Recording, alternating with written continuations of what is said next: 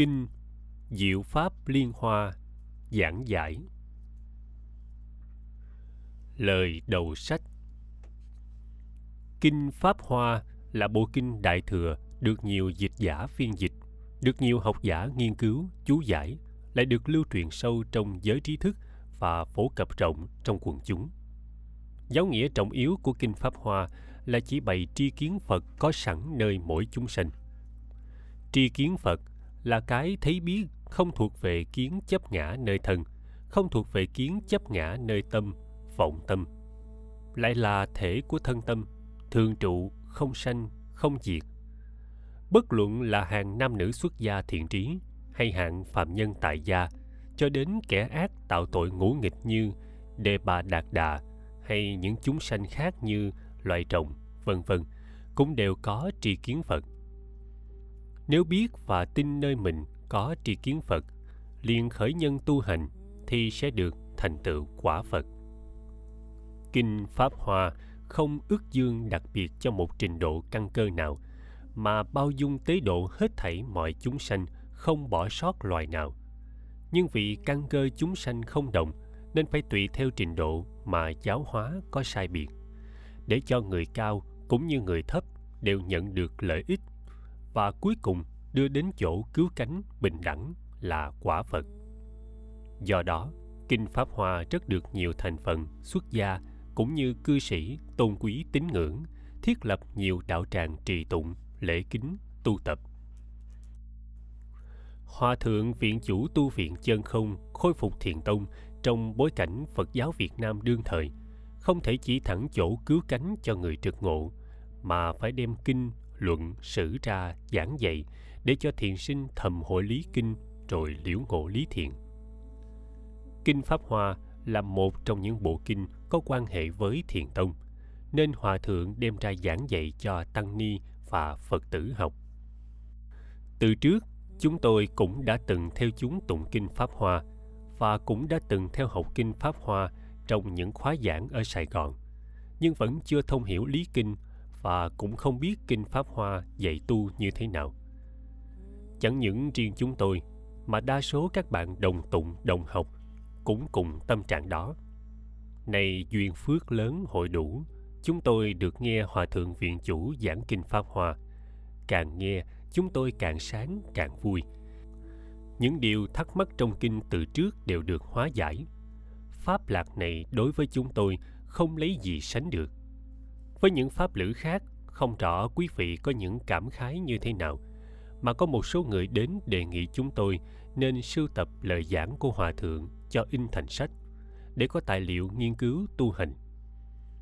Vì những lý do trên mà kinh pháp hoa do hòa thượng viện chủ tu viện chân không giảng được biên tập thành sách được hòa thượng xem qua và đồng ý cho xuất bản.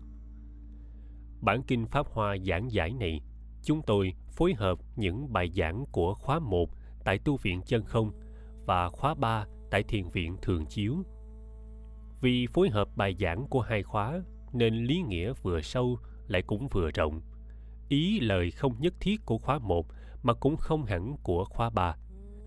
Vậy nên, quý vị đã trực tiếp nghe hòa thượng giảng tại thường chiếu, chớ lấy làm thắc mắc sao tập sách không trung thực với lời giảng của hòa thượng mà quý vị đã được nghe. Cũng như những tập sách chúng tôi ghi từ lời giảng của hòa thượng, mặc dù cố gắng hết sức mình, nhưng sức người có hạn, chắc chắn không tránh khỏi sơ sót lỗi lầm trong lúc làm việc. Kính mong quý vị độc giả thông cảm bỏ qua cho những lỗi mà chúng tôi đã vấp phải. Thiên viện Thường Chiếu, ngày 12 tháng 4 năm 1992 Kính ghi Thuần giác Lược khảo lịch sử kinh Kinh Pháp Hoa ở Việt Nam đã có nhiều nhà giảng giải. Tuy nhiên, hôm nay tôi giảng Kinh Pháp Hoa theo cái nhìn của Thiền Tông. Nếu quý vị nghe, thấy có chỗ dị biệt, chớ lấy làm lạ. Vì đó là điểm đặc trưng của tinh thần triển khai kinh điển theo chỗ thông hội lý kinh của người giảng giải. Kinh Pháp Hoa, nguyên chữ Phạn Sanskrit, tên Sadama Bundarika Sutra, được dịch ra chữ Hán bởi nhiều dịch giả với nhiều bản khác nhau. Hiện nay còn đang lưu hành ba bản. một Chánh Pháp Hoa Kinh do Ngài Trúc Pháp Hộ dịch vào đời Tây Tấn, niên hiệu Vĩnh Khang, năm 300 Tây Lịch tại Đôn Hoàng, gồm 10 quyển. 2. Diệu Pháp Liên Hoa Kinh do Ngài Cư Ma La Thập dịch vào đời Diêu Tần, niên hiệu Hoàng Thủy thứ 8, năm 406 Tây Lịch tại Trường An, gồm 7 quyển, sau thêm thành 8 quyển. 3. Diệu Pháp Liên Hoa Kinh do hai ngài Sa Na và Cấp Đa dịch vào đời Tùy, niên hiệu Nhân Thọ năm đầu 601 Tây Lịch, tại chùa Đại Hưng Thiện, gồm 7 quyển. Dịch từ Hán văn ra Việt văn có những bản sau đây. 1. Kinh Diệu Pháp Liên Hoa do cư sĩ Đoàn Trung Còn dịch. Xuất bản vào năm 1936. Bản dịch này dung hợp bản Hán văn của Ngài Cư Ma La Thập và bản Pháp văn năm 1852 của học giả Eugen Bunov 1801-1852. 2. Kinh Diệu Pháp Liên Hoa do Hòa Thượng Thích Trí Tịnh dịch xuất bản năm 1948. Bản dịch này căn cứ theo bản Hán văn của Ngài Cư Ma La Thập. 3. Pháp Hoa Huyền Nghĩa do cư sĩ Chánh Trí Mai Thọ Truyền tuyển dịch xuất bản năm 1964. Ông dung hợp nhiều bản Hán văn và Pháp văn để dịch. 4. Kinh Diệu Pháp Liên Hoa diễn giải lục do Hòa Thượng Thích Trí Nghiêm dịch xuất bản năm 1970. Ngài dịch từ nguyên bản chữ Hán của Đại sư Thái Hư chú giải. Về phẩm loại của những bản dịch phạn sang Hán, thì bản chánh pháp hoa của Ngài Trúc Pháp Hộ dịch có 27 phẩm, không có phẩm Đề Bà Đạt Đa và phẩm Chúc Lụy là phẩm sau cùng. Bản Diệu Pháp Liên Hoa của hai ngày sana và Cấp Đa dịch đủ 28 phẩm. Có phẩm Đề Bà Đạt Đa và phẩm Chúc Lụy ở vào phẩm thứ 22.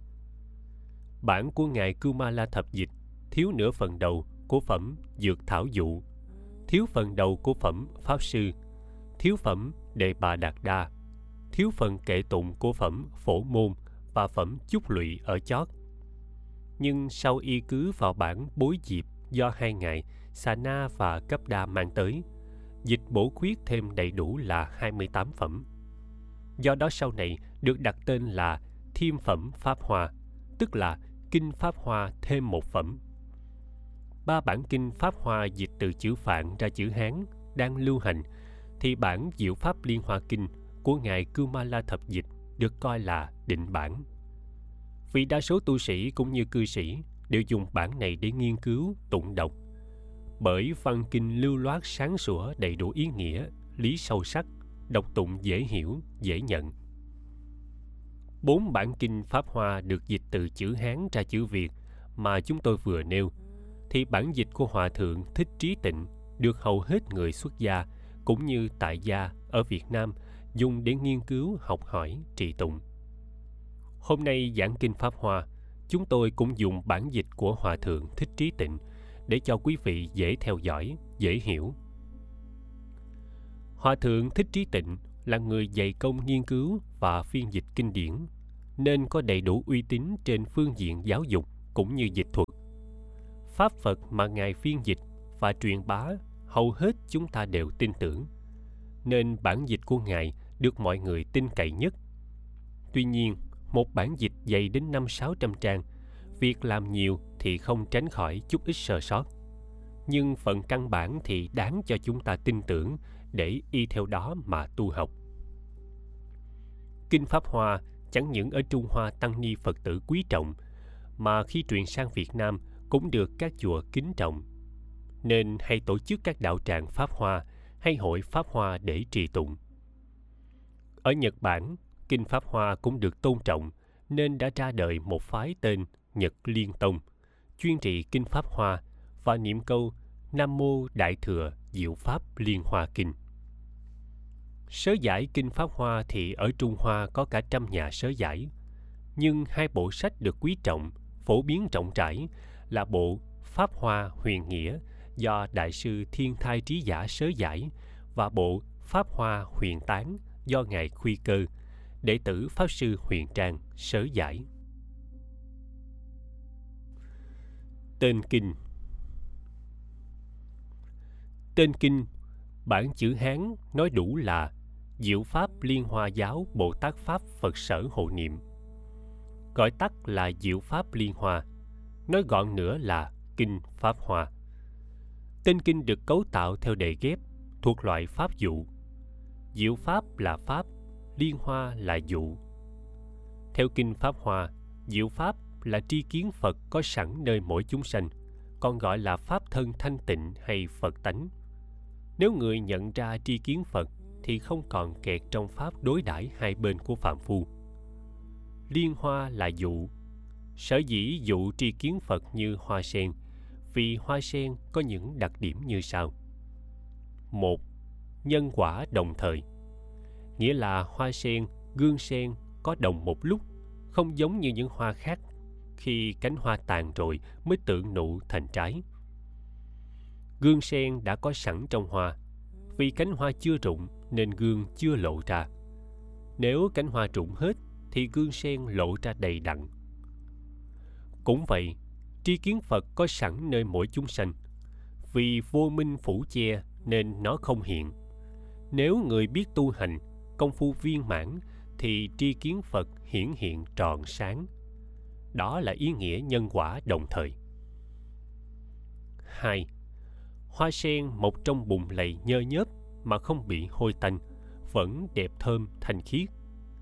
Hoa sen được người ưa quý không phải ở sắc đẹp, mùi thơm như những hoa khác, mà quý ở chỗ hoa mọc từ nơi bùn lầy nhơ nhớp mà vẫn giữ được sắc hương thanh khiết.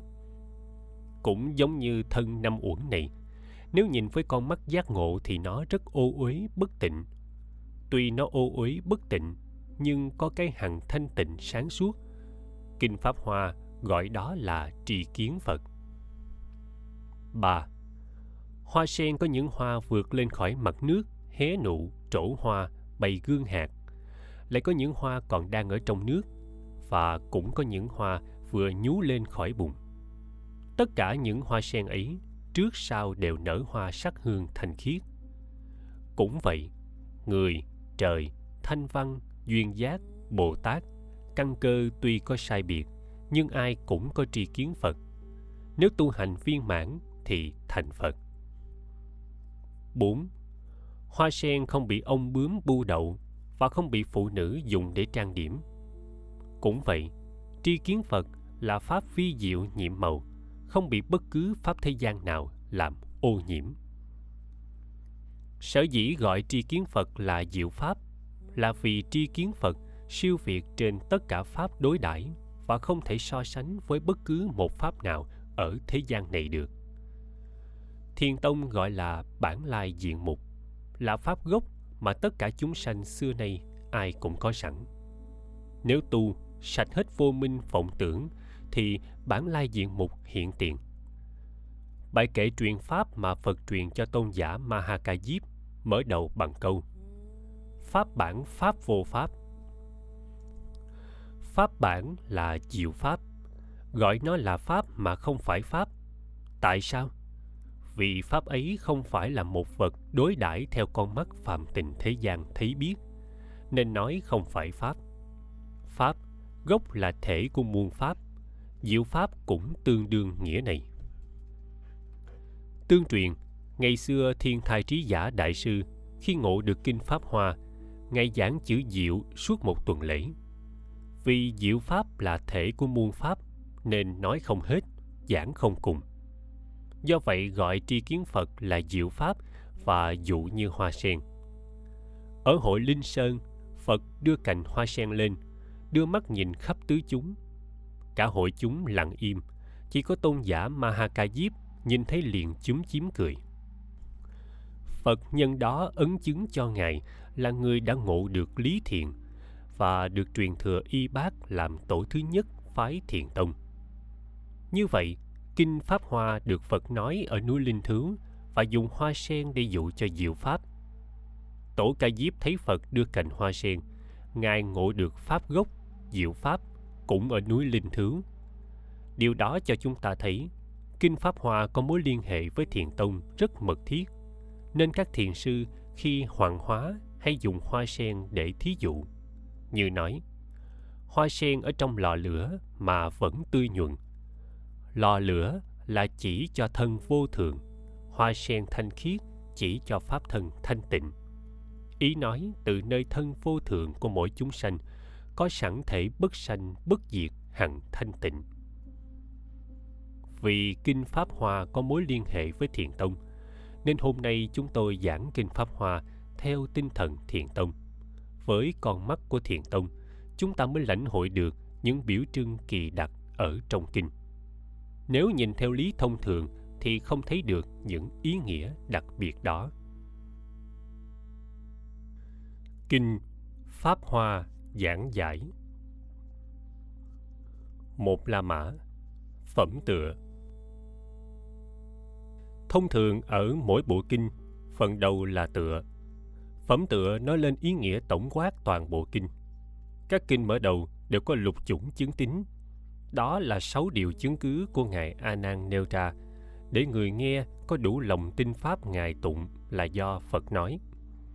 Lục chủng chứng tín giống như một biên bản của thư ký trong phiên họp ngày nay vậy. Chánh văn một. Tôi nghe như thế này. Một thổi nọ, đức phật ở trong núi kỳ xà quật, nơi thành vương xá cùng chúng đại tỳ kheo, một muôn hai nghìn người câu hội. Các vị đó đều là bậc a la hán các lậu đã hết, không còn phiền não. Việc lợi mình đã xong dứt sự tràn trịch trong các cõi, tâm được tự tại. Tên của các vị đó là a nhã kiều trần như maha ca diếp ưu lâu tần loa ca diếp già gia ca diếp na đề ca diếp xá lợi phất, đại mục kiền liên maha ca chiên diên a nậu lâu đà, kiếp tân na, kiều phạm ba đề, ly bà đa, tất lăng già bà ta, bà câu la Maha Kohila, Nang Đà, Tôn Đà La Nang Đà, Phú Lâu Na Di Đa La Ni Tử, Tu Bồ Đề, A Nan, La Hầu La, vân vân. Đó là những vị đại A La Hán hạng trí thức của chúng. Lại có bậc hữu học và vô học hai nghìn người. Bà Tỳ Kheo Ni Maha Ba Xà Ba Đề cùng với quyến thuộc sáu nghìn người câu hội Mẹ của La Hậu La là bà Tỳ Kheo Ni Gia Thâu Đà La cũng cùng với quyến thuộc câu hội. 2. Bậc Đại Bồ Tát tám muôn người đều không thối chuyển ở nơi đạo vô thượng chánh đẳng chánh giác, đều chứng đẳng pháp Đà La Ni nhạo thuyết biện tài, chuyển nói pháp luân bất thối chuyển, từng cúng dường vô lượng trăm nghìn chư Phật, ở nơi các đức Phật trồng các cội công đức thường được các Phật ngợi khen, dùng đức từ để tu thân, khéo chứng trí tuệ của Phật, thông đạt đại trí đến nơi bờ kia, danh đồn khắp vô lượng thế giới, có thể độ vô số trăm nghìn chúng sanh. Tên của các vị đó là Văn Thù Sư Lợi Bồ Tát, Quán Thế Âm Bồ Tát, Đắc Đại Thế Bồ Tát, Thường Tinh Tấn Bồ Tát, Bất Hưu Tức Bồ Tát, Bửu Trưởng Bồ Tát, Dược Vương Bồ Tát, Dõng Thí Bồ Tát, Bửu Nguyệt Bồ Tát, Nguyệt Quang Bồ Tát, Mãn Nguyệt Bồ Tát, Đại Lực Bồ Tát, Vô Lượng Lực Bồ Tát, Việt Tam Giới Bồ Tát, Bạc Đà Bà La Bồ Tát, Di Lặc Bồ Tát, Bửu Tích Bồ Tát, Đạo Sư Bồ Tát, vân vân. Các vị Đại Bồ Tát như thế tám muôn người câu hội 3. Lúc bấy giờ, Thích Đề Hoàng Nhân cùng quyến thuộc hai muôn vị thiên tử câu hội. Lại có Minh Nguyệt Thiên Tử, Phổ Hương Thiên Tử, Bửu Quang Thiên Tử, bốn vị Đại Thiên Vương cùng với quyến thuộc một muôn thiên tử câu hội. Tự tại Thiên Tử, Đại Tự tại Thiên Tử cùng với quyến thuộc ba vạn thiên tử câu hội. Chủ cõi ta bà Phạm Thiên Vương, Thi Khí Đại Phạm, Quang Minh Đại Phạm, vân vân, cùng với quyến thuộc một muôn hai nghìn vị thiên tử câu hội. Có tám vị Long Vương, Nang Đà Long Vương, Bạc Nang Đà Long Vương, Ta Già La Long Vương, Hòa Tu Kiết Long Vương, Đức Xoa Ca Long Vương, Ana Bà Đạt Đa Long Vương, Ma Tư Long Vương, Ưu Bát La Long Vương, vân vân, đều cùng bao nhiêu trăm nghìn quyến thuộc câu hội. Có bốn vị khẩn Na La Vương, Pháp khẩn Na La Vương, Diệu Pháp khẩn Na La Vương, Đại Pháp khẩn Na La Vương, Tri Pháp khẩn Na La Vương, đều cùng bao nhiêu trăm nghìn quyến thuộc câu hội.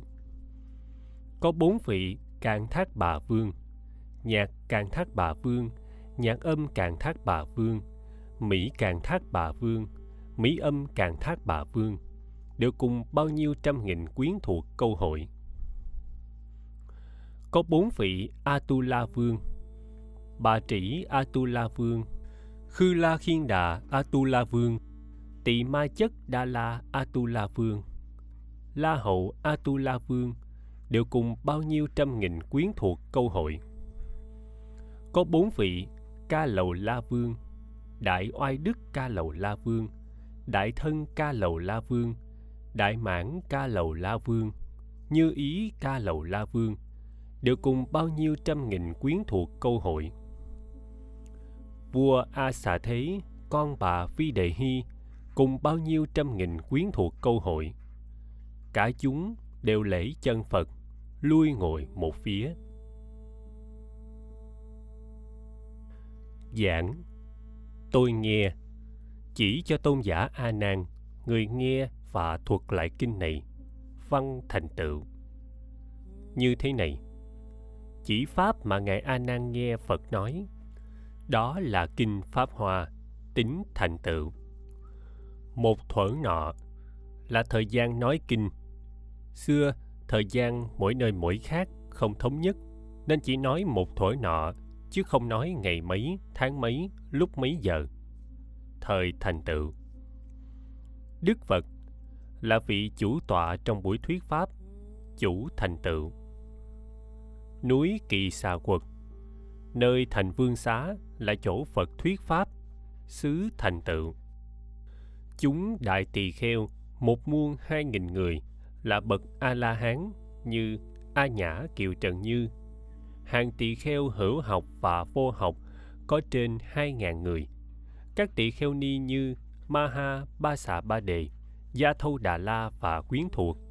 Hàng bồ tát có tới tám muôn như bồ tát văn thù, bồ tát quán âm, thích đề hoàng nhân và quyến thuộc, tứ thiên vương và quyến thuộc, phạm thiên vương và các vị trời cùng với quyến thuộc, long vương và quyến thuộc, khẩn na la vương cùng quyến thuộc, càng thác bà vương cùng quyến thuộc atula vương cùng quyến thuộc ca lầu la vương cùng với quyến thuộc, vua a xà thế cùng với quyến thuộc, là những cử tọa đến nghe pháp, chúng thành tựu.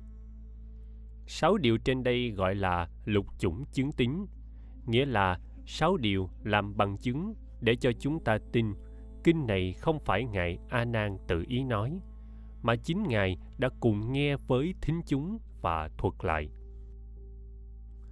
chánh văn 4. Lúc bấy giờ, Đức Thế Tôn, hàng tứ chúng vây quanh cúng dường cung kính ngợi khen tôn trọng. Vì các vị Bồ Tát mà nói kinh Đại Thừa tên là Vô Lượng Nghĩa Giáo Bồ Tát Pháp Phật Sở Hộ Niệm. Giảng Kinh Vô Lượng Nghĩa Giáo Bồ Tát Pháp Phật Sở Hộ Niệm là bộ kinh có nghĩa lý sâu rộng, không thể nghĩ lường được. Kinh này dạy cho hàng Bồ Tát tu để thành Phật. Và chính kinh này là chỗ mà chư Phật hằng hộ niệm. Đoạn này không ghi Phật nói kinh như thế nào, chỉ nói tổng quát là Kinh Đại Thừa tên Vô Lượng Nghĩa Giáo Bồ Tát Pháp Phật Sở Hộ Niệm. Chánh phần Nói kinh này xong, Đức Phật ngồi xếp bằng nhập vào chánh định vô lượng nghĩa xứ, thân và tâm của Phật đều không lay động. Giảng. Từ trước, Phật tùy theo căn cơ cao thấp của chúng sanh mà phương tiện nói kinh nghĩa lý hữu lượng. Chứ kinh vô lượng liễu nghĩa thì chưa từng nói.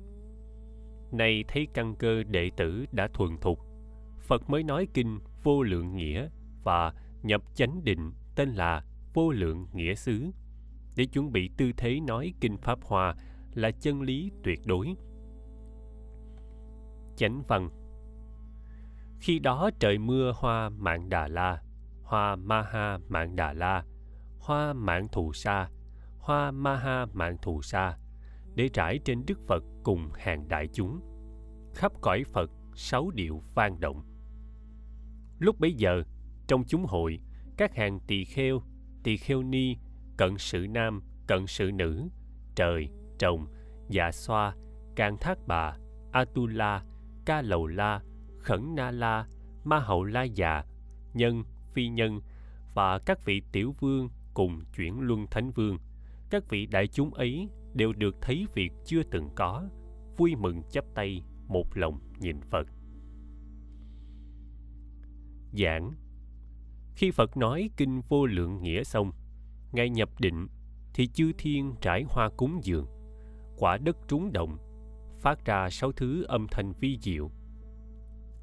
Bấy giờ, thính chúng trong hội thấy việc chưa từng có, nên vui mừng chắp tay, một lòng hướng về đức phật, mắt không tạm rời. Chánh văn năm. Bấy giờ, đức phật từ nơi tướng lông trắng giữa chặng mày, phát ra luồng hào quang, chiếu khắp cả một muôn tám nghìn cõi nước ở phương đông dưới thời chiếu đến địa ngục a tỳ trên suốt thấu trời sắc cứu cánh. Chúng ở cõi này đều thấy cả sáu loài chúng sanh ở các cõi kia.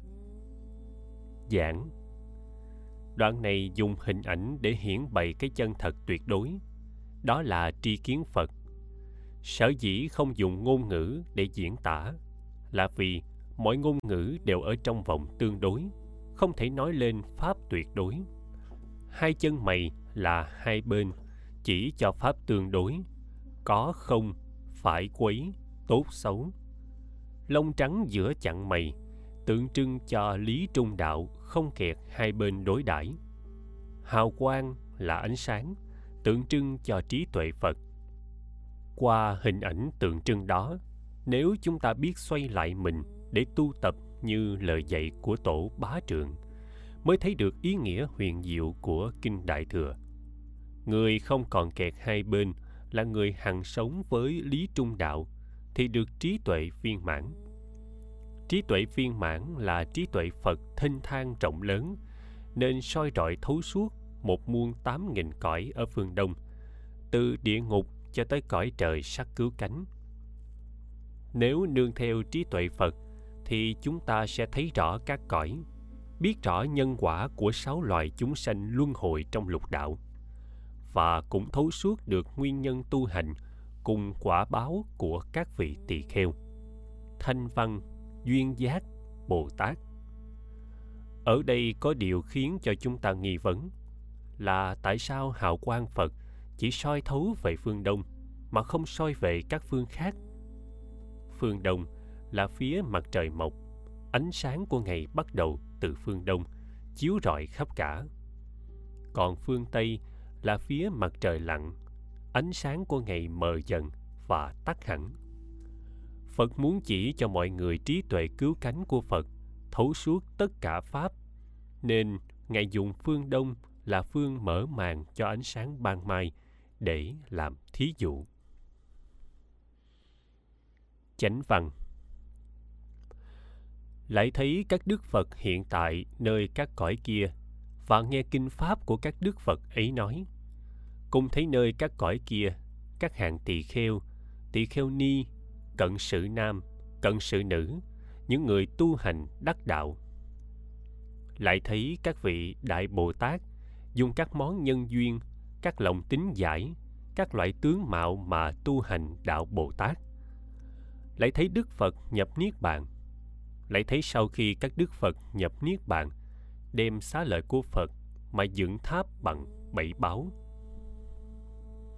giảng. Qua đoạn này, chúng ta thấy cái nhìn của đạo phật rất rộng rãi. Chỉ một phương đông thôi mà thấy có một muôn tám nghìn cõi. Nếu trong cả mười phương hay cả vũ trụ thì sẽ thấy vô số cõi nước không thể tính đếm. Vì vậy mà trong kinh nói hằng hà sa số cõi phật. Điều mà đức phật nói cách đây trên 2.500 năm thì hiện nay các nhà khoa học đã chứng minh một cách cụ thể là trong vũ trụ ngoài quả đất chúng ta đang ở, còn có vô số hành tinh, gần nhất là mặt trăng, nơi loài người đã từng đặt chân đến đó cách này không lâu. Bây giờ trong hội chúng nương hào quang phật, thấy và nghe được các đức phật ở các cõi ấy nói pháp rồi cũng thấy thính chúng của các đức phật ở các cõi ấy tu hành đắc đạo. Chẳng những thấy phật bồ tát thính chúng ở các cõi khác mà còn thấy phật nhập niết bàn. Lại thấy sau khi phật nhập niết bàn xá lợi phật được dựng tháp bằng bảy báo để cúng dường. Chánh văn 6. Khi ấy, Ngài Di Lặc Bồ Tát nghĩ rằng, Hôm nay Đức Thế Tôn hiện thần biến tướng, Vì nhân duyên gì mà có điềm lành này? Này Đức Phật đương nhập chánh định, Việc biến hiện hy hữu không thể nghĩ bàn này, Nên hỏi ai? Ai đáp được? Ngài lại nghĩ, Ông Pháp Vương tử Văn Thù Sư Lợi này đã từng gần gũi cúng dường vô lượng các đức Phật đời quá khứ chắc đã thấy tướng hy hữu này. Ta này nên hỏi ông. Lúc đó hàng tỳ kheo tỳ kheo ni, cận sự nam, cận sự nữ, và các trời rồng quỷ, thần, vân vân, đều nghĩ rằng, tướng thần thông sáng chói của đức phật hiện đây, nay nên hỏi ai? Bảy. Bấy giờ, ngài di lặc bồ tát muốn giải quyết chỗ nghi của mình ngài lại xét tâm niệm của bốn chúng. Tỳ kheo tỳ kheo ni, cận sự nam, cận sự nữ, và của cả chúng hội trời trồng quỷ, thần, vân vân, mà hỏi ngài văn thù sư lợi rằng, vì nhân duyên gì mà có tướng lành thần thông này? Phật phóng ánh sáng lớn soi khắp một muôn tám nghìn cõi ở phương đông, đều thấy cõi nước trang nghiêm của các đức phật giảng. Theo duy thức học thì bồ tát di lặc tượng trưng cho thức phân biệt. Bởi thức phân biệt nên không thể hiểu được những hình ảnh biểu trưng tri kiến phật, lý trung đạo. Vì tri kiến phật vượt khỏi pháp nhị nguyên tương đối của thế gian bồ tát văn thù tượng trưng cho căn bản trí hay bản giác có sẵn nơi mỗi chúng sanh. Do gần gũi, bảo hộ, cúng dường thâm nhập tri kiến Phật nên Ngài mới hiểu được những điềm lành mà Phật hiện ra. Vì vậy, Bồ Tát Di Lặc mới có dự ý thưa hỏi. Đây là những vị Bồ Tát tượng trưng để nói lên ý nghĩa thâm sâu trong việc tu hành của mỗi người chúng ta, chứ không phải là hàng Bồ Tát đi hoàn truyền chánh pháp giáo hóa chúng sanh trong đời. Đa số kinh Đại Thừa, phẩm đầu thường là Bồ Tát Văn Thụ thưa hỏi và phẩm kết thúc là hạnh nguyện của Bồ Tát Phổ Hiện. Như Kinh Pháp Hoa, mở đầu là Bồ Tát Văn Thụ giải nghi cho Bồ Tát Di Lặc và bốn chúng. Phần cuối cùng nêu lên hạnh nguyện của Bồ Tát Phổ Hiện. Bồ Tát Phổ Hiện tượng trưng cho trí sai biệt. Trí căn bản là trí đã có sẵn, bởi vô minh vọng tưởng che phủ nên không hiển lộ. Nhờ tu hành, lần lần sạch hết vô minh phiền não, trí căn bản mới hiển hiện tròn sáng. Lúc đó có đủ diệu dụng, tùy duyên giáo hóa chúng sanh, gọi là trí sai biệt. Chúng sanh căn cơ trình độ không đồng nhau, kẻ đần độn, người lanh lợi, trí sai biệt của phật có đủ diệu lực thấu suốt trình độ sai biệt ấy nên tùy theo căn cơ mà phương tiện nói pháp sai biệt, giáo hóa họ. Chính trí sai biệt làm căn bản cho hạng bồ tát hành hạnh lợi tha, không lười mỏi, không thối chuyển. Vì chúng ta tu chưa được viên mãn, chưa có trí sai biệt, khi hành hạnh lợi tha mà không biết trình độ căn cơ của chúng sanh, không rõ được cái gốc đau khổ của muôn loài. Nói pháp chỉ khế lý mà không khế cơ nên người nghe không tin, không theo tu học. Kết quả là giúp người mà người không hết khổ, chán nản nên thối bồ đề tâm. Lỗi đó không phải tại người cứng đầu không chịu nghe, mà tại mình chưa có trí sai biệt, biết rõ căn cơ trình độ của người để nói pháp hợp thời đúng bệnh. Nếu nói pháp hợp thời đúng bệnh thì người nghe mới kính tin vâng theo mà tu tập hết khổ đau. Sở dĩ người không nghe là vì chúng ta nói pháp không đúng bệnh, không hợp thời, khiến người nghe không tin, bất mãn, xa lánh. Đó là muốn giúp người được lợi ích, mà hóa ra hại người mất tín tâm. Lỗi đó là tại mình. Vì vậy nếu được trí sai biệt, thì sự giáo hóa chẳng những khiến chúng sanh được lợi ích, mà người giáo hóa cũng không lười mỏi, không chán nản nên mới gọi là đại hạnh phổ hiện. phần trùng tụng là phần lặp lại ý của văn trường hàng ở trên, nhưng lặp lại có phần chi tiết chánh văn khi đó, ngài di lặc muốn nói lại nghĩa trên dung kệ hỏi rằng 8. Ngài Văn Thù Sư Lợi, Đức Đạo Sư Cớ Chi, Lông trắng giữa chặng mây Phóng ánh sáng khắp soi. Trời mưa hoa mạng đà, Cùng hoa mạng thù xa Gió thơm mùi chiên đàn, Vui đẹp lòng đại chúng. Vì nhân duyên như vậy, Cõi đất đều nghiêm tịnh. Mà trong thế giới này, Sáu điệu vang động lên. Bây giờ bốn bộ chúng, thấy đều rất vui mừng, thân cùng ý thơ thới, đặng việc chưa từng có. Giảng đoạn này lặp lại chỗ nghi vấn của bồ tát di lặc và hội chúng về hình tướng biểu trưng cho cái chân thật tuyệt đối.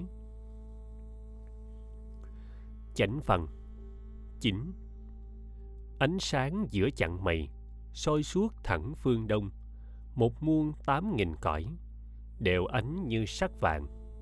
Từ địa ngục a tỳ trên đến trời hữu đảnh, trong các thế giới đó cả sáu đạo chúng sanh, sống chết của kia đến nghiệp duyên lành cùng giữ, thọ báo có tốt xấu, tại đây đều thấy rõ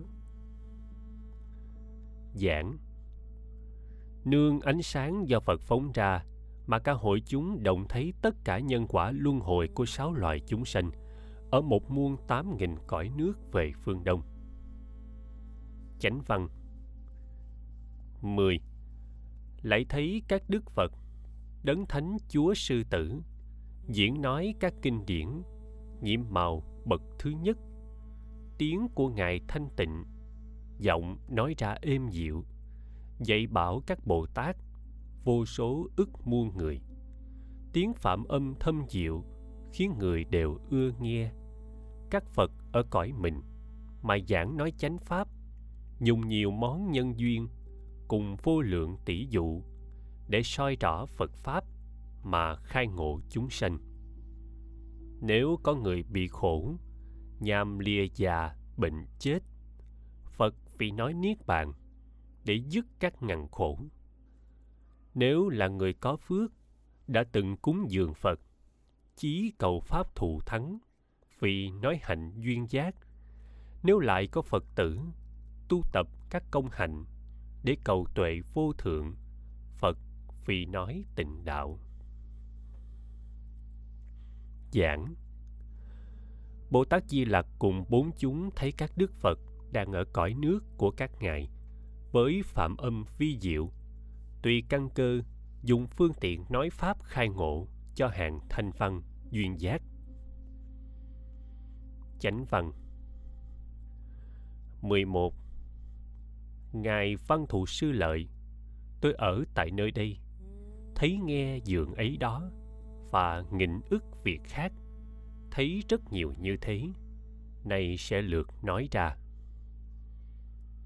12 tôi thấy ở cõi kia có hàng sa bồ tát, dùng các món nhân duyên mà cầu chứng phật đạo, hoặc có vị bố thí vàng, bạc, ngọc san hô, trân châu, ngọc như ý, ngọc sa cừ, mã não, kim cương, các trân bảo, cùng tôi tớ xe cộ. Kiệu cán chân châu báu vui vẻ đem bố thí, hồi hướng về phật đạo. Nguyện đặng chứng thừa ấy, bậc nhất của ba cõi, các phật hằng khen ngợi. Hoặc có vị bồ tát, xe tứ mã, xe báo bao lơn che tàn đẹp, trâu tria dùng bố thí. Lại thấy có bồ tát, bố thí cả vợ con, thân thịt cùng tay chân để cầu vô thượng đạo.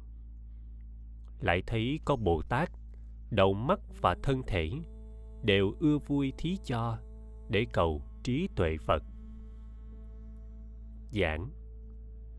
Bồ tát di lặc tường trình chỗ thấy nghe của ngài như có vô số bồ tát, bố thí vàng bạc, châu báu, bố thí xe cộ, bố thí thân mạng, vợ con để cầu phật đạo chánh văn 13. Ngài Văn Thù Sư Lợi, Ta thấy các quốc vương qua đến chỗ của Phật, thưa hỏi đạo vô thượng, bèn bỏ nước vui vẻ, cung điện cả thần thiếp, cạo sạch trâu lẫn tóc mà mặc y pháp phục. Giảng. Bồ tát di lặc lại thấy các quốc vương thưa hỏi đạo vô thượng, rồi bèn bỏ nước, bỏ ngôi vua, quần thần, thê thiếp, cạo bỏ râu tóc xuất già. chánh văn. Hoặc lại thấy bồ tát mà hiện làm tỳ kheo, một mình ở vắng vẻ ưa vui tụng kinh điển. Cũng thấy có bồ tát dõng mãnh và tinh tấn, vào ở nơi thâm sơn, suy xét mối phật đạo. Và thấy bậc ly dục, thường ở chỗ không nhàn, sâu tu các thiền định, đặng năm món thần thông. Và thấy vị bồ tát, chắp tay trụ thiền định, dùng nghìn muôn bài kệ khen ngợi các pháp phương lại thấy có bồ tát, trí sâu chí bền chắc, hay hỏi các đức phật. Nghe rồi đều thọ trì. Lại thấy hạng phật tử, định tuệ trọn đầy đủ, dùng vô lượng tỷ dụ vì chúng mà giảng pháp, vui ưa nói các pháp, dạy bảo các bồ tát, phá dẹp chúng binh ma mà đánh rền trống pháp. Cùng thấy vị bồ tát vắng bặt yên lặng ngồi, trời rồng đều cung kính, chẳng lấy đó làm mừng. Và thấy có bồ tát ở rừng phóng hào quang, cứu khổ chốn địa ngục, khiến đều vào phật đạo. Lại thấy hàng phật tử chưa từng có ngủ nghỉ, kinh hành ở trong rừng, siêng năng cầu phật đạo cũng thấy đủ giới đức. Oai nghi không thiếu sót, lòng sạch như bảo châu để cầu chứng phật đạo. Và thấy hàng phật tử, trụ vào sức nhẫn nhục, bị kẻ tăng thượng mạng, mắng rủa cùng đánh đập, thấy đều hay nhẫn được để cầu chứng phật đạo. Lại thấy có bồ tát, xa rời sự chơi cười và quyến thuộc ngu si, ưa gần gũi người trí, chuyên tâm trừ loạn động, nhiếp niệm ở núi rừng, trải ức nghìn muôn năm để cầu được phật đạo. Giảng bồ tát di lặc cùng hội chúng thấy các bồ tát ở nơi vắng vẻ. Mỗi vị dùng mọi phương tiện tu hành khác nhau để cầu phật đạo. Giảng bồ tát di lặc cùng hội chúng thấy các bồ tát ở nơi vắng vẻ. Mỗi vị dùng mọi phương tiện tu hành khác nhau để cầu phật đạo. Chánh văn 14 lại thấy vị bồ tát đồ ăn uống ngọt ngon, cùng trăm món thuốc thang, đem cúng phật và tăng. Áo tốt, đồ thượng phục, giá đáng đến nghìn muôn, hoặc là vô giá y đem cúng phật và tăng. Dùng nghìn muôn ức thứ. Nhà báo bằng chiên đàn. Các giường nằm tốt đẹp để cúng phật cùng tăng. Trưng vương rất thanh tịnh, bông trái đều sum xuê. Suối chảy cùng ao tắm. Cúng dường phật và tăng. Cúng thí như thế đó, các đồ cúng tốt đẹp, vui vẻ không hề nhàm để cầu đạo vô thượng giảng. Bồ tát di lặc thấy bồ tát ở cõi kia cúng dường tứ sự quý giá cho phật và tăng để cầu đạo vô thượng. Chánh văn 15 lại có vị bồ tát giảng nói pháp tịch diệt, dùng các lời dạy dỗ, dạy vô số chúng sanh. Hoặc thấy vị bồ tát quán sát các pháp tánh, đều không có hai tướng cũng như khoảng hư không. Lại thấy hàng phật tử, tâm không chỗ mê đắm, dùng món diệu tuệ này mà cầu đạo vô thượng.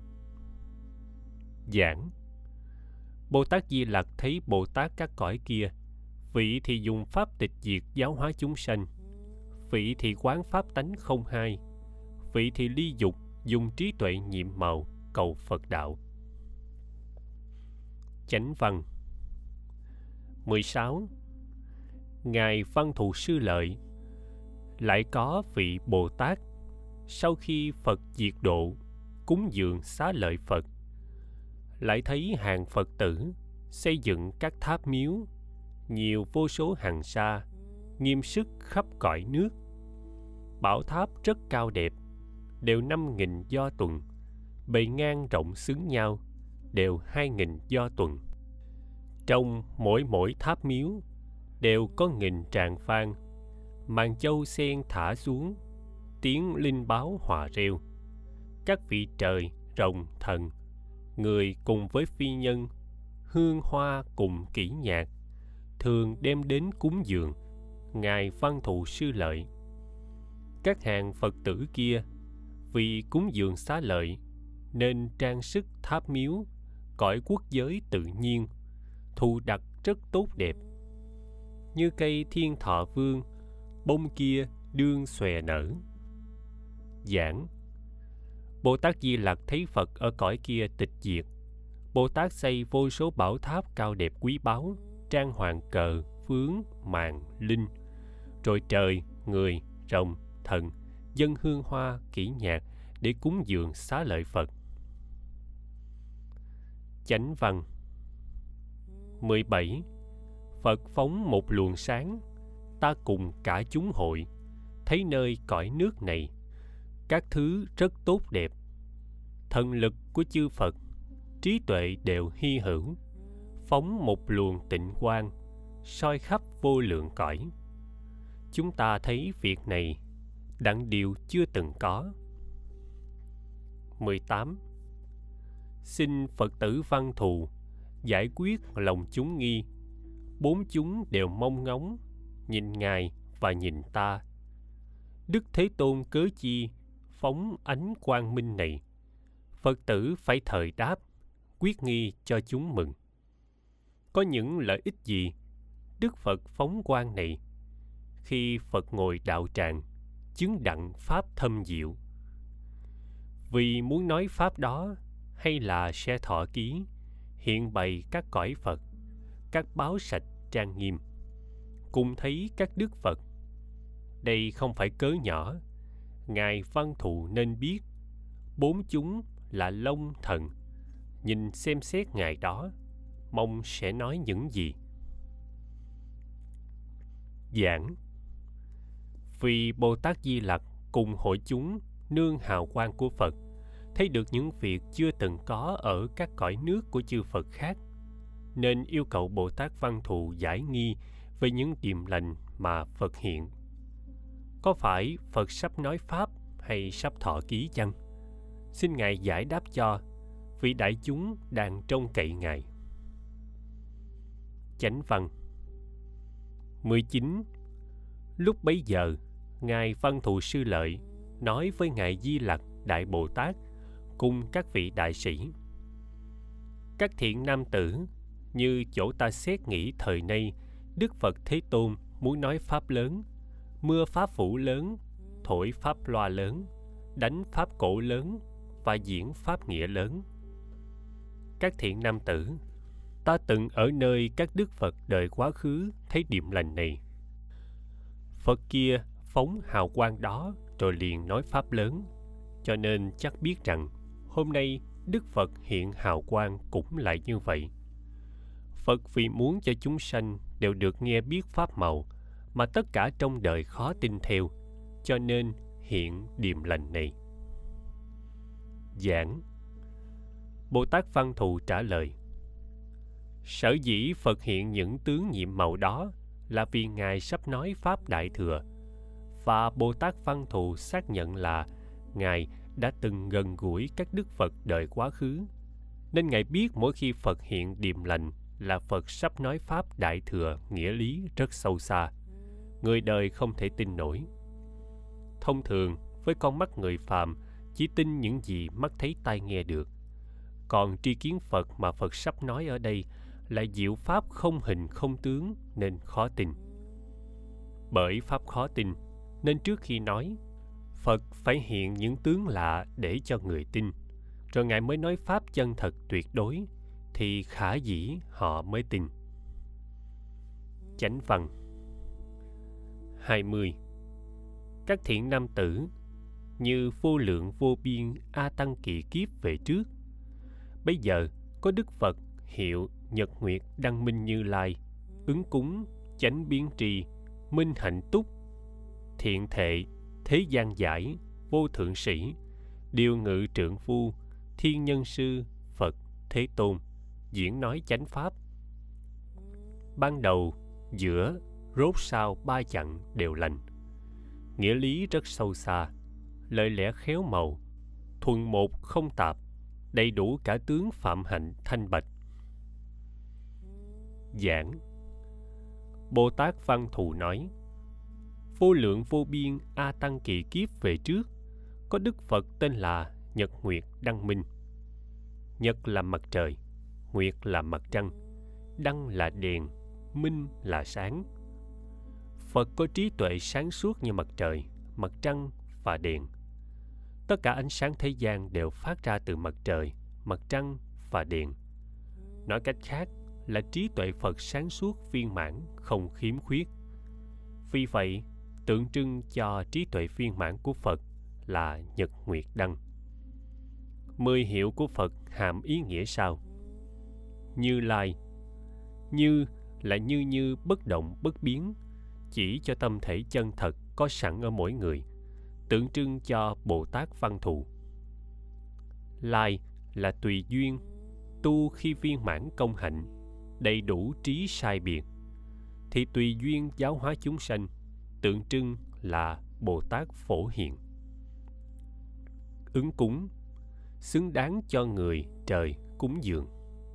Chánh biến tri, biết chân chánh khắp giáp tất cả. Minh hạnh túc, đầy đủ công hạnh, tức là đủ tam minh và lục thông. Thiện thệ, khéo qua biển sanh tử đến niết bàn. Thế gian giải thấu suốt tất cả các pháp thế gian. Vô thượng sĩ, kẻ sĩ cao tột không ai hơn. Điều ngự trượng phu, bậc trượng phu có khả năng điều phục được tất cả mọi người từ trí đến ngu. Thiên nhân sư, bậc thầy của trời, người. Phật thế tôn, bậc giác ngộ mà người đời cung kính, tôn trọng người giác ngộ thể nhập được trí tuệ viên mãn thì gọi là phật. Khi đã thành phật, thì những lời phật nói ra rất sâu xa nhiệm màu. Ba thời, quá khứ, hiện tại, vị lai đều như một không sai trái, giúp cho người tu được thanh tịnh sáng suốt nên được coi là chân lý. Chẳng hạn, phật nói, các pháp thế gian là vô thường, chúng sanh thì đau khổ. Xưa con người sanh ra, lớn lên rồi phải già, bệnh, chết. Ngày nay con người sanh ra cũng không tránh khỏi lão, bệnh tử. Và mai kia, nếu con người có mặt ở cõi đời này, cũng chẳng thoát khỏi nỗi khổ của sanh già, bệnh, chết. Như vậy, điều phật nói cách nay trên 2.500 năm, trải qua ba thời quá khứ, hiện tại, vị lai đều như một, không biến dịch không phải chân lý là gì. Ngày nay chúng ta vì chưa được trí tuệ phật, thấy biết không đúng lẽ thật, nên nói ra điều gì mới nghe qua thấy hợp lý. Nhưng ít tháng sau hoặc ít năm sau thì không còn đúng nữa, nên không được coi là chân lý. Chánh văn. Phật, vì người cầu đạo thanh văn, nói pháp tứ đế thoát khỏi sanh, già, bệnh, chết cứu cánh niết bàn. Vì hạng cầu quả duyên giác, nói pháp 12 nhân duyên.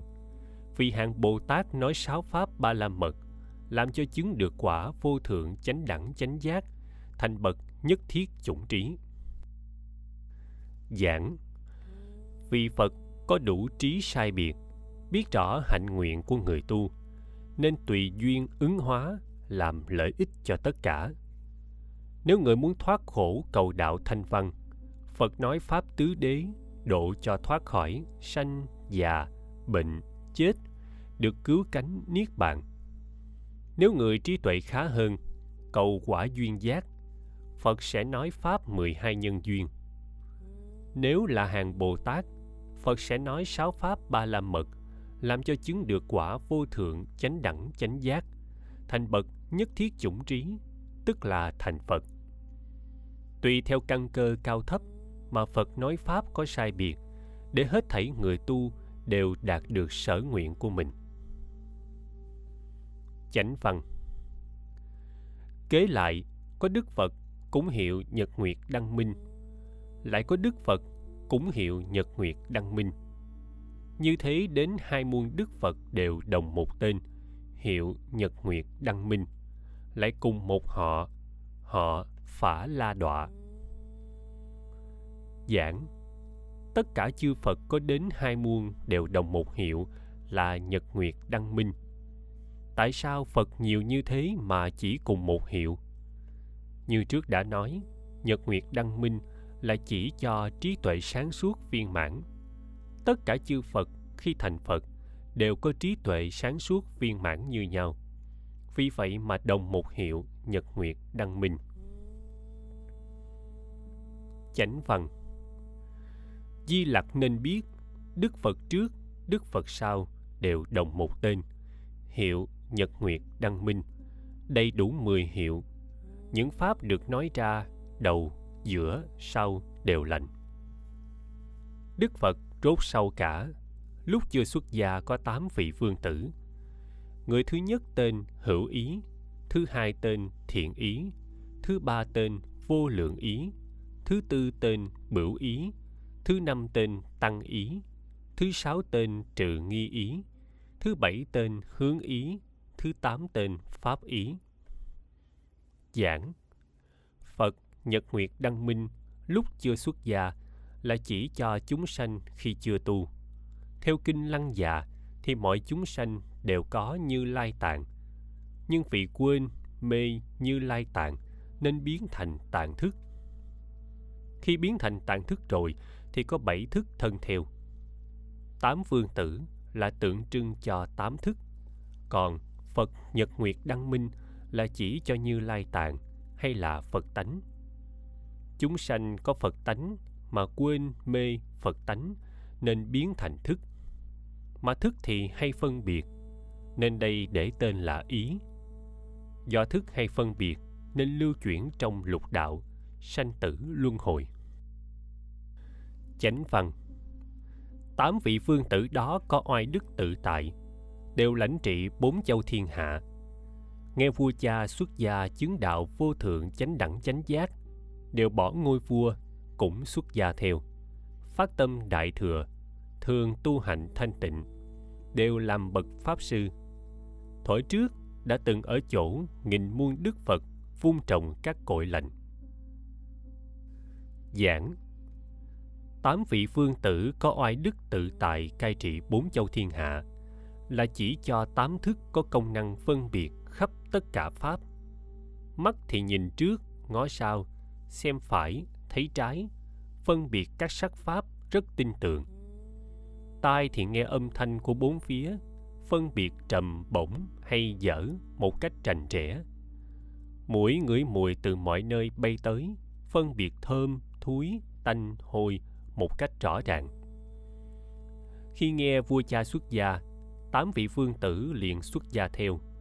Ý nói khi tàn thức chuyển thành như lai tàn thì tám thức cũng chuyển thành trí. Có nghĩa là chúng sanh khi chưa xuất gia mê thì có tám thức phân biệt, rồi tạo nghiệp nên phải luân hồi trong lục đạo. Khi ngộ thì tám thức quy về với tánh giác, không còn phân biệt lăng xăng nữa mà vẫn biết rõ ràng, liễu liễu thường tri. Đó là trí. Chánh văn 21 Đức Phật Nhật Nguyệt Đăng Minh lúc đó nói kinh Đại Thừa tên Vô Lượng Nghĩa Giáo Bồ Tát Pháp Phật Sở Hộ Niệm. Nói kinh đó rồi, Phật liền ở trong đại chúng ngồi xếp bằng nhập vào cảnh chánh định vô lượng nghĩa xứ, thân và tâm chẳng động. 22. Khi trời mưa hoa mạng Đà La, hoa Maha mạng Đà La, hoa mạng Thù Sa cùng hoa Maha mạng Thù Sa để trải trên Đức Phật và hàng đại chúng. Khắp cõi nước Phật sáu điệu vang động. Lúc đó trong hội, hàng tỳ kheo, tỳ kheo ni, cận sự nam, cận sự nữ, trời, trồng, dạ xoa, can thác bà, atula, ca lâu la, khẩn na la, ma hậu la dạ, nhân, phi nhân, cùng các vị tiểu vương, các vị chuyển luân thánh vương, vân vân, các đại chúng có được điều chưa từng có, mừng rỡ chắp tay một lòng nhìn Phật. 23. Bây giờ, Đức Như Lai từ tướng lông trắng giữa chặng mày phóng ra luồng ánh sáng soi khắp cùng cả một muôn tám nghìn cõi nước ở phương đông, như nay đương thấy ở cõi Phật đây. Di Lặc nên biết, khi đó trong hội có hai mươi ức Bồ Tát ưa muốn nghe Pháp. Các vị Bồ Tát ấy thấy ánh sáng chiếu khắp các cõi Phật, được điều chưa từng có. Đều muốn biết vì duyên cớ gì mà phóng ánh sáng này. Khi ấy có vị Bồ Tát hiệu Diệu Quang có 800 người đệ tử. Giảng Đoạn này Bồ Tát Văn Thù lặp lại những hiện tướng lạ sau khi Phật nói kinh vô lượng nghĩa. Tuy thời gian khác nhau, nhưng tướng hiện không khác. Song, xưa kia là Bồ Tát Diệu Quang, nay trong hội Linh Sơn là Bồ Tát Văn Thù. Văn Thù chính là tên sau của Bồ Tát Diệu Quang thuở trước. Diệu quang có nghĩa là ánh sáng nhiệm màu, tức là trí căn bản có sẵn nơi mỗi chúng sanh. Chánh văn 24 Bây giờ, Đức Phật Nhật Nguyệt Đăng Minh từ trong chánh định mà dạy. Vì Diệu Quang Bồ Tát nói kinh Đại Thừa tên Diệu Pháp Liên Hoa Giáo Bồ Tát Pháp Phật Sở Hộ Niệm trải qua 60 tiểu kiếp chẳng rời chỗ ngồi. 25 Lúc ấy trong hội, người nghe Pháp cũng ngồi một chỗ đến 60 tiểu kiếp, thân tâm đều không lay động. Nghe Đức Phật nói Pháp cho là như trong khoảng bữa ăn. Bây giờ, trong chúng không có một người nào hoặc là thân hoặc là tâm mà sanh lười mỏi. Giảng Một tiểu kiếp bằng 16 triệu 800 ngàn năm. 60 tiểu kiếp bằng 1 tỷ 8 triệu năm. Phật nói Pháp trải qua trên 1 tỷ năm, mà Phật cùng với thính chúng thân tâm đều không lay động, không lười mỏi. Thấy thời gian như chừng một bữa ăn. Thật là kỳ diệu. Chúng ta chỉ ngồi nghe Pháp liên tục khoảng chừng 4 giờ là đã thấy lười mỏi. Thính chúng ở hội này nghe Pháp trên một tỷ năm, mà thân tâm không lay động, không lười mỏi. Điều này nếu chúng ta hiểu theo nghĩa thông thường thì không thấy được chân lý học kinh đại thừa nếu kẹt trên văn tự thì không thể hiểu nổi ở đây phật vị bồ tát diệu quang nói kinh diệu pháp liên hoa giáo bồ tát pháp phật sở hộ niệm mà kinh Diệu Pháp Liên Hoa là chỉ cho tri kiến Phật, Phật tánh có sẵn nơi mỗi chúng sanh. Tri kiến Phật không hình, không tướng, không sanh, không diệt, vượt ngoài không gian và thời gian. Phật nói kinh Pháp Hoa để chỉ tri kiến Phật, thì thời gian và không gian đối với tri kiến Phật là vô nghĩa. Nên nói tâm bất động, thân không ăn uống, ngồi lâu cũng chẳng lười mỏi. Nhập được diệu pháp liên hoa là thể nhập tri kiến Phật của chính mình. Tri kiến Phật vốn không hình tướng, không sanh diệt, thì dựa vào đâu để phân biệt thời gian lâu mau, không gian rộng hẹp. Do đó, nói 60 tiểu kiếp thấy như trong khoảng bữa ăn. Vì vậy các thiền sư thường nói nhất niệm vạn niên. Một niệm bằng vạn năm hay vạn năm bằng một niệm là để nói lên ý nghĩa dung nhiếp của pháp tánh. Chánh văn 26 Đức Phật Nhật Nguyệt Đăng Minh trong 60 tiểu kiếp nói kinh đó rồi. liền ở trong chúng ma, phạm, sa môn, bà la môn và trời, người, Atula mà tuyên rằng Hôm nay vào nửa đêm, Như Lai sẽ nhập vô dư niết bàn.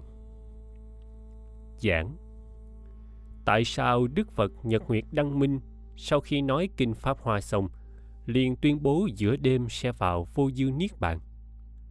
Đây tôi thí dụ như chúng ta có một nghề thiện xảo muốn để lại cho đời. Nhưng người đang học chưa đủ khả năng để được truyền tuyệt kỹ. Khi thấy họ đủ khả năng thọ nhận mới trao dạy hết nghề. Và khi đã trao dạy tận tình rồi thì coi như hết bổn phận. Bổn phận đã hết, ở lại là thừa. Cũng vậy, bản hoài của chư Phật ra đời, cốt là làm sao chỉ cho chúng sanh nhận được tri kiến Phật của chính mình. Mà nhận được tri kiến Phật đó là cái nhân tu. Dẹp sạch vô minh vọng tưởng, tri kiến Phật thường hiện tiền. Đó là quả Phật. Mục đích cứu cánh mà Phật muốn đưa chúng sanh đến đó là thể nhập tri kiến Phật. Nhưng vì quá cao, nói ra sợ người nghe không hiểu, hoang mang, nên Phật mới nói tam thừa.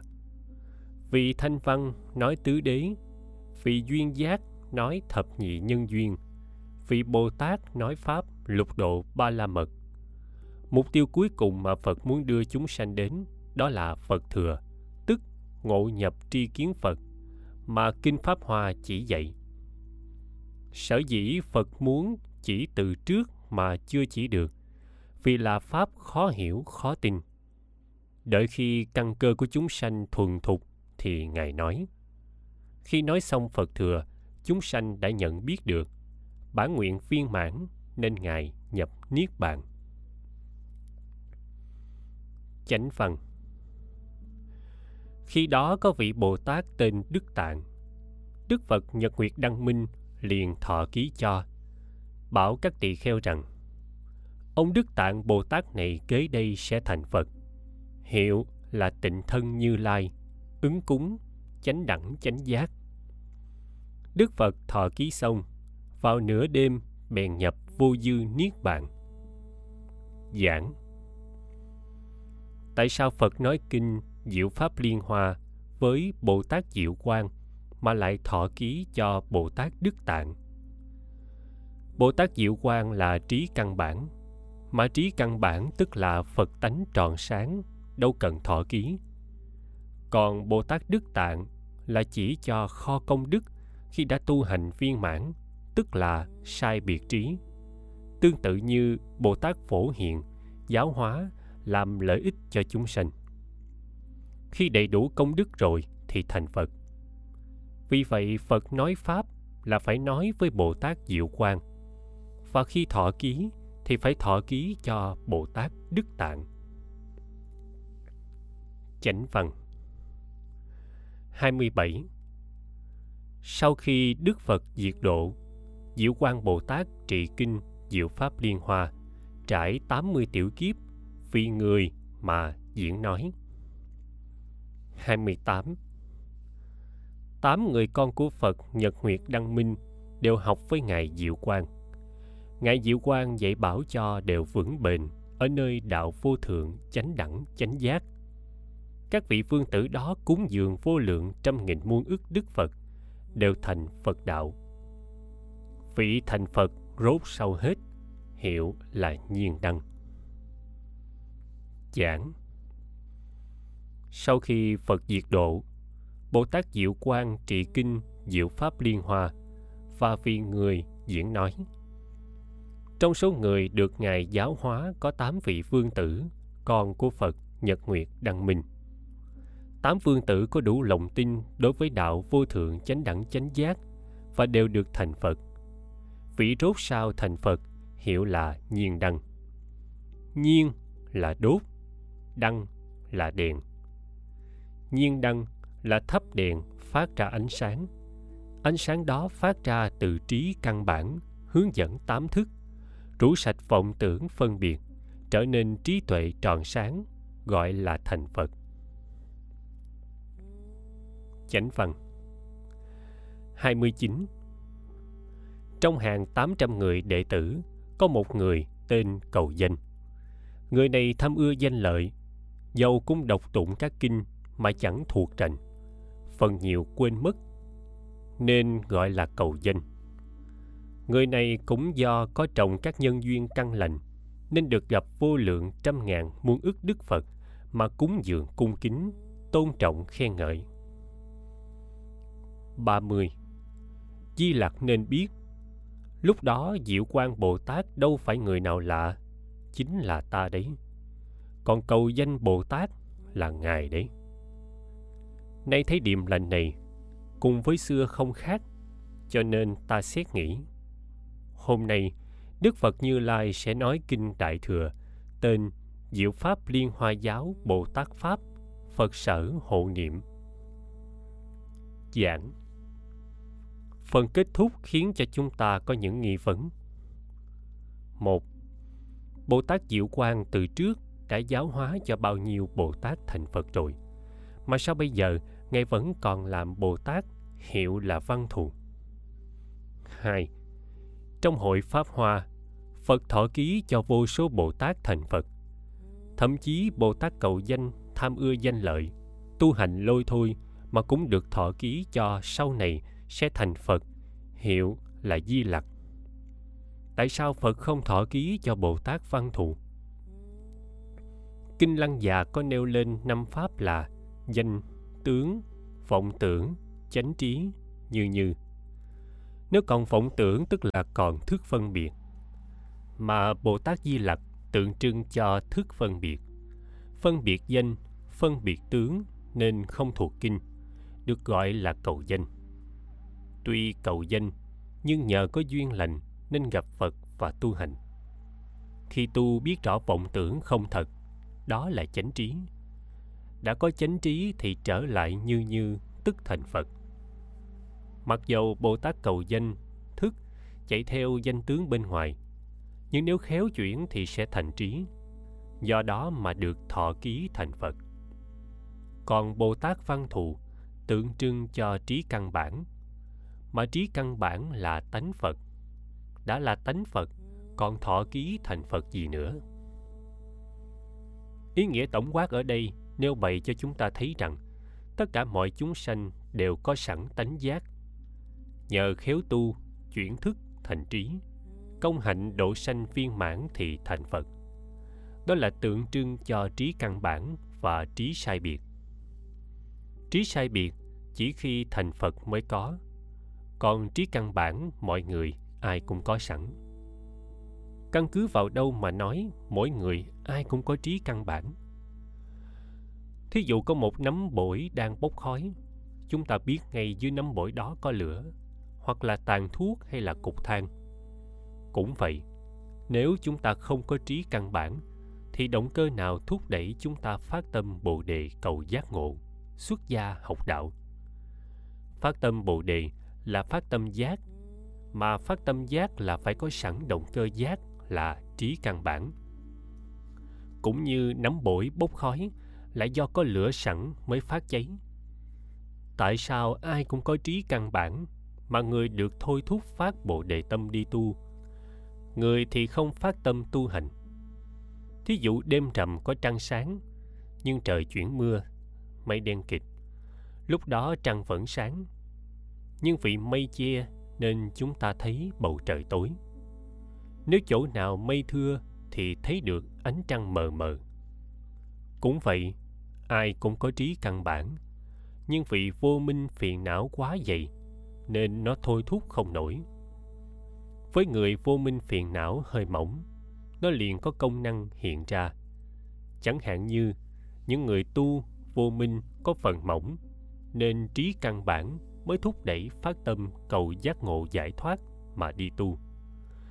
Nếu không có động cơ thúc đẩy, dễ gì kham chịu chay lạc thức khuya dậy sớm sống phạm hạnh để tu hành kinh hoa nghiêm phẩm nhập pháp giới người thôi thúc khuyến khích thiện tài đồng tử đi tham vấn 53 vị thiện tri thức là Bồ Tát Văn Thù.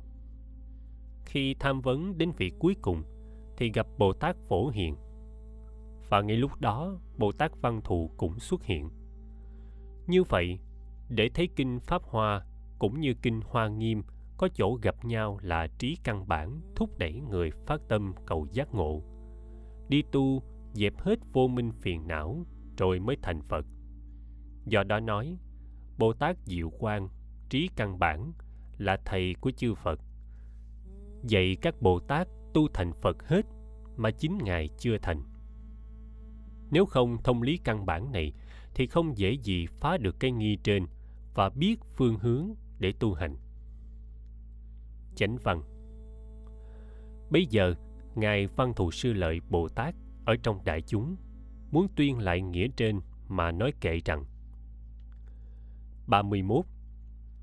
Ta nhớ thuở quá khứ vô lượng vô số kiếp có Phật nhân trung tôn hiệu Nhật Nguyệt Đăng Minh Đức Thế Tôn nói Pháp độ vô lượng chúng sanh vô số ức Bồ Tát khiến vào trí tuệ Phật. 32 Khi Phật chưa xuất gia, có sanh tám phương tử, thấy đại thánh xuất gia, cũng theo tu phạm hạnh. Giảng. Bồ tát văn thù lặp lại lời giải nghi cho bồ tát di lặc và hội chúng. Là thời quá khứ, có phật nhật nguyệt đăng minh, nói pháp độ vô số chúng được thành phật và tám vương tử thấy ngài đi tu cũng xuất gia theo ngài chánh văn 33 Phật nói Kinh Đại Thừa tên là Vô Lượng Nghĩa ở trong hàng đại chúng mà vì rộng tỏ bày. Phật nói kinh ấy rồi, liền ở trong pháp tòa, xếp bằng nhập chánh định, tên vô lượng nghĩa xứ. Trời rưới hoa mạng đà, trống trời tự nhiên vang, các trời, rồng, quỷ, thần cúng dường đấng nhân tôn. Tất cả các cõi phật tức thời vang động lớn. Giảng. Sau khi phật nói kinh vô lượng nghĩa cho đại chúng nghe xong ngài liền nhập chánh định và được trời rồng quỷ thần cúng dường hoa nhạc chánh văn. 34 Phật phóng sáng giữa mày, hiện các việc hy hữu. Ánh sáng chiếu phương đông, muôn tám nghìn cõi phật. Bày sanh tử nghiệp báo của tất cả chúng sanh. Lại thấy các cõi phật dùng các báo trang nghiêm, màu lưu ly, pha lê, đây bởi phật quan soi.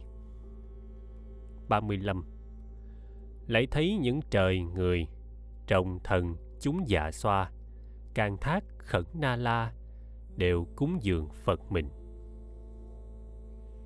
Giảng nương hào quang của phật, bồ tát văn thù thấy nghiệp báo của các loài chúng sanh.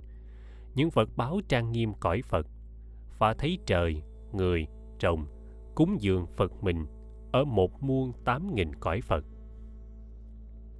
Chánh văn 36 lại thấy các như lai tự nhiên thành phật đạo, màu thân như núi vàng, đoan nghiêm rất đẹp màu, như lưu ly trong sạch, hiện ra tượng chân kim. Thế tôn trong đại chúng dạy nói nghĩa thâm diệu. Giảng. Bồ tát văn thù thấy các như lai tự nhiên thành phật, có thân tướng đoan nghiêm, nói pháp thâm diệu chánh văn. 37 mỗi mỗi các cõi phật, chúng thành phần vô số. Nhân phật quan soi sáng, đều thấy đại chúng kia. Hoặc có các tỳ kheo, ở tại trong núi rừng, tinh tấn giữ tịnh giới, dường như dình châu sáng. 38 lại thấy các Bồ Tát bố thí nhẫn nhục thảy. Số đông như hằng sa, đây bởi sáng Phật soi. Lại thấy hàng Bồ Tát, sâu vào các thiền định. Thân tâm lặng chẳng động, để cầu đạo vô thượng. Lại thấy các bồ tát, rõ tướng pháp tịch diệt, đều ở tại nước mình, nói pháp cầu phật đạo. Giảng bồ tát văn thù thấy ở mỗi cõi phật, có hàng thanh văn, tỳ kheo ở chỗ vắng tu tịnh hạnh. Bồ tát tu bố thí thiền định nói pháp để cầu phật đạo. Chánh văn 39 Bây giờ bốn bộ chúng thấy Phật nhật nguyệt đăng. Hiện sức thần thông lớn, tâm kia đều vui mừng. Mỗi người tự hỏi nhau việc này nhân duyên gì? Giảng. Tứ chúng thấy Phật hiện thần thông, vừa vui mừng, vừa nghi vấn chánh văn. 40 đấng của trời, người thờ, vừa từ chánh định dậy, khen diệu quan bồ tát. Ông là mắt của đời, mọi người đều tin về, hay phân giữ tạng pháp như pháp của ta nói. Chỉ ông chứng biết được. Đức phật đã ngợi khen, cho diệu quan vui mừng. Liền nói kinh pháp hòa trải sáu mươi tiểu kiếp, chẳng rời chỗ ngồi ấy. Ngài diệu quan pháp sư, trọn đều hay thọ trì. Pháp thượng diệu của Phật. 41 Phật nói kinh pháp hòa cho chúng vui mừng rồi. Liền chính trong ngày đó, bảo hàng chúng trời người, các pháp nghĩa thật tướng. Đã vì các ông nói, nay ta giữa đêm này sẽ vào cõi niết bàn. Phải một lòng tinh tấn rời các sự buông lung, các phật rất khó gặp ước kiếp được một lần. Giảng phật nhật nguyệt đăng minh xuất định, khen bồ tát diệu quang có khả năng thọ trì diệu pháp cao thượng. Nên ngài vì bồ tát diệu quang mà nói kinh pháp hoa. Và sau khi nói kinh xong, phật cho biết là sẽ nhập niết bàn. Ngài khuyên chúng nên tinh tấn tu hành, chớ có buông lung. Chánh văn 42 các con của Phật thảy nghe Phật sắp nhập diệt thảy đều lòng buồn khổ. Phật sao gấp diệt vậy? Đấng thánh chúa pháp vương an ủi vô lượng chúng. Nếu lúc ta diệt độ, các ông chớ lo sợ. Đức tạng bồ tát đây, tâm đã được thông thấu, nơi vô lậu thật tướng.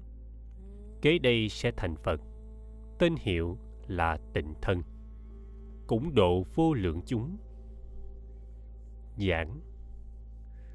Tứ chúng nghe phật sắp niết bàn lấy làm buồn khổ. Phật an ủi là sau khi phật diệt độ có bồ tát đức tạng tâm thấu suốt được thật tướng sẽ thành phật tiếp tục giáo hóa chúng sanh. Chánh văn. 43 Đêm đó Phật diệt độ như củi hết, lửa tắt, chia phân các xá lợi mà xây vô lượng tháp, tỳ kheo tỳ kheo ni, số đông như hàng sa, lại càng thêm tinh tấn để cầu đạo vô thượng. Giảng phật diệt độ xá lợi phật được xây tháp để cúng dường. Chúng càng thêm tinh tấn cầu đạo vô thượng. Chánh văn 44 Diệu quang Pháp Sư ấy, vân giữ Phật Pháp Tạng, trong 80 tiểu kiếp, rộng nói kinh Pháp Hoa. Tám vị vương tử đó được Diệu quang dạy bảo vững bền đạo vô thượng sẽ thấy vô số Phật, cúng dường các Phật xong, thuận theo tu đại đạo, nối nhau được thành Phật, chuyển thứ thọ ký nhau đấng Phật rốt sau cả. Hiệu là Phật Nhiên Đăng, đạo sư của thiên tiên độ thoát vô lượng chúng. Giảng. Bồ Tát Diệu Quang vâng lời giữ Pháp Tạng Phật, nói kinh Pháp Hoa độ cho vô số chúng. Trong đó có tám vương tử đầy đủ lòng tin với đạo vô thượng và sẽ được thành Phật. Vị rốt sao hiệu nhiên đăng. Chánh văn. 45 Diệu quang Pháp Sư đó có một người đệ tử tâm thường cưu biến trễ tham ưa nơi danh lợi cầu danh lợi không nhạm, thường đến nhà sang giàu rời bỏ việc tụng học bỏ quên không thông thuộc. Vì bởi nhân duyên ấy nên gọi là cầu danh cũng tu các nghiệp lệnh được thấy vô số phật cúng dường các đức phật thuận theo tu đại đạo, đủ sáu ba la mật. Nay gặp đấng thích ca, sau đây sẽ thành phật, hiểu rằng phật di lặc, rộng độ hàng chúng sanh, số đông đến vô lượng. Giảng. Bồ tát văn thù nhắc lại chuyện xưa. Bồ tát diệu quang có người đệ tử tham ưa danh lợi, tên là cầu danh. Nhờ có duyên lành nên gặp chư phật, tu pháp, lục độ nay gặp phật thích ca giáo hóa cũng sẽ thành phật chánh văn 46 Sau Phật kia diệt độ, lười biến đó là Ngài.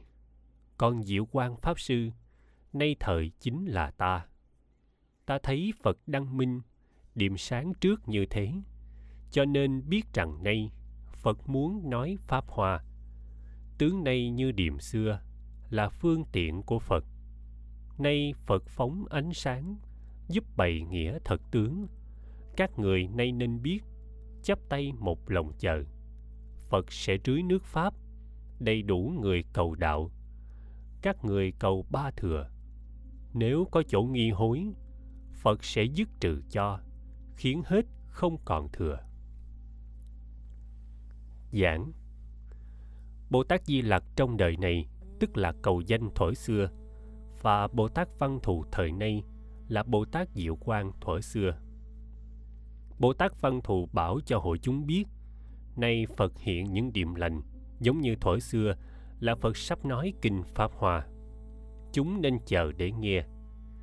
Đặc biệt là hàng thanh văn, duyên giác, Bồ Tát sẽ được dứt trừ nghi mà thành tựu Phật thừa. Chúng ta thấy ở phẩm này nêu lên các vị Bồ Tát tượng trưng. Mở đầu là Bồ Tát Di Lặc nghi vấn những hiện tướng kỳ diệu mà Phật hiện ra trước khi nói kinh vô lượng nghĩa và được Bồ Tát Văn Thù giải đáp.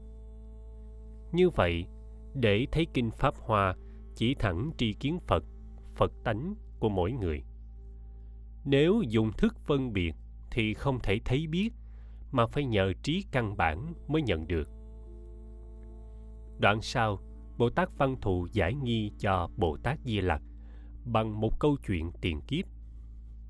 Câu danh ngày xưa chính là Bồ Tát Di Lặc ngày nay và Bồ Tát Diệu Quang ngày xưa dạy cho các Bồ Tát thành Phật mà Ngài không được thọ ký thành Phật, chính là Bồ Tát Văn Thù ngày nay.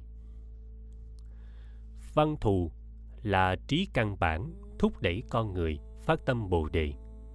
Còn cầu danh là thức. Nếu khéo tu đúng theo lời Phật dạy thì thức cũng chuyển thành trí.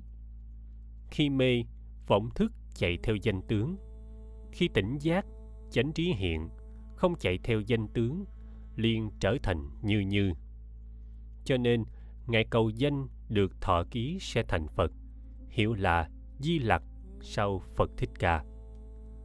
Đó là mục tiêu chánh yếu mà chư phật ra đời để dạy cho chúng ta phẩm này, phật chỉ dùng hình ảnh biểu trưng để hiển bày lý chân thật tuyệt đối là tri kiến phật, chứ không dùng ngôn ngữ để diễn tả. Vì vậy chúng ta chớ kẹt trên ngôn ngữ mà hiểu kinh pháp hoa.